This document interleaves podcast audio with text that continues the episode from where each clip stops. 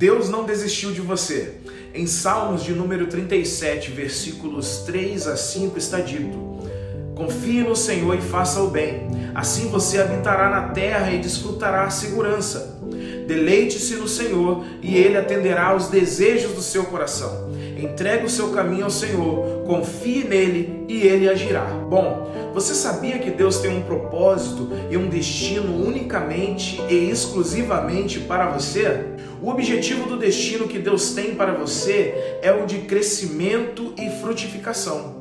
O nível de sucesso para alcançar o seu propósito depende da sua vontade em permitir que esse crescimento seja operado pelo Senhor. A maioria das frustrações da vida vem de agendas concorrentes que colidem e tiram do trilho o nosso foco principal. Felizmente, Deus é fiel conosco. Ele é paciente com você e não fica aborrecido quando você não aceita o plano dele. Ele concede a você liberdade para seguir o caminho que você escolheu. Se Deus tivesse a mesma oscilação de sentimentos que nós, seres humanos, temos, ele se frustraria com nossas escolhas que nos levam a erros e acertos. Ao contrário, Deus sempre nos leva de volta para onde ele sabe que precisamos ir. Deus não o abandonará em seu caminho. O bom pastor não desiste de nenhuma de suas ovelhas e vai atrás daquelas que estão perdidas. O Salmo 37 diz que Deus tem prazer em nos conceder os desejos do nosso coração.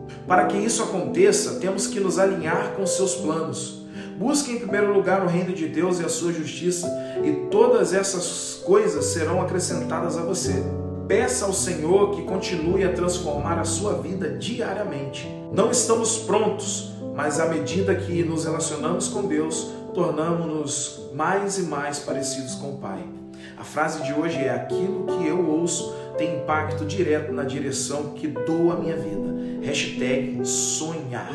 Deus tem prazer em conceder o desejo do nosso coração, mas para que isso aconteça, temos que estar alinhado com os planos dele. Imagina só, você planeja algo por um bom tempo, se prepara para aquilo, sonha acordado com todos os detalhes. De repente, da maneira mais inesperada possível, aquilo parece estar acontecendo, estar dando certo.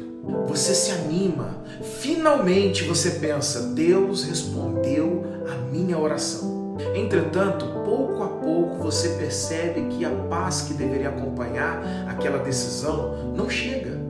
Por mais que você queira que aquele sonho se concretize, seu coração está cheio de dúvidas e a sua oração é só por paz e conforto. Não era para ser assim, você pensa, mas você continua, você força, você se esforça. Parece tão correto, tão adequado, traria tanta glória ao Senhor, que então isso insiste em não se concretizar? De repente, em meio a um turbilhão de vozes na sua cabeça, você ouve um sonoro e ressonante não.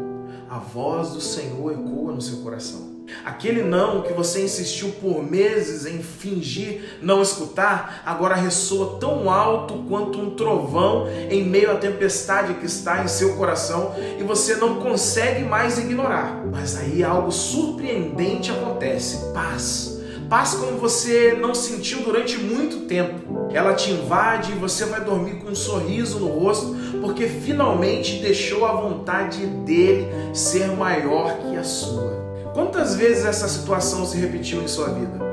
Talvez ela não tenha acontecido exatamente da mesma forma. Talvez você não chegou a abrir mão do seu sonho, não chegou a obedecer um não ressoando em sua cabeça. Talvez você esteja agora mesmo lutando contra a vontade de Deus, dando murros em pontas de facas, tentando empurrar seu sonho ladeira acima, quando Deus está mandando você abrir mão.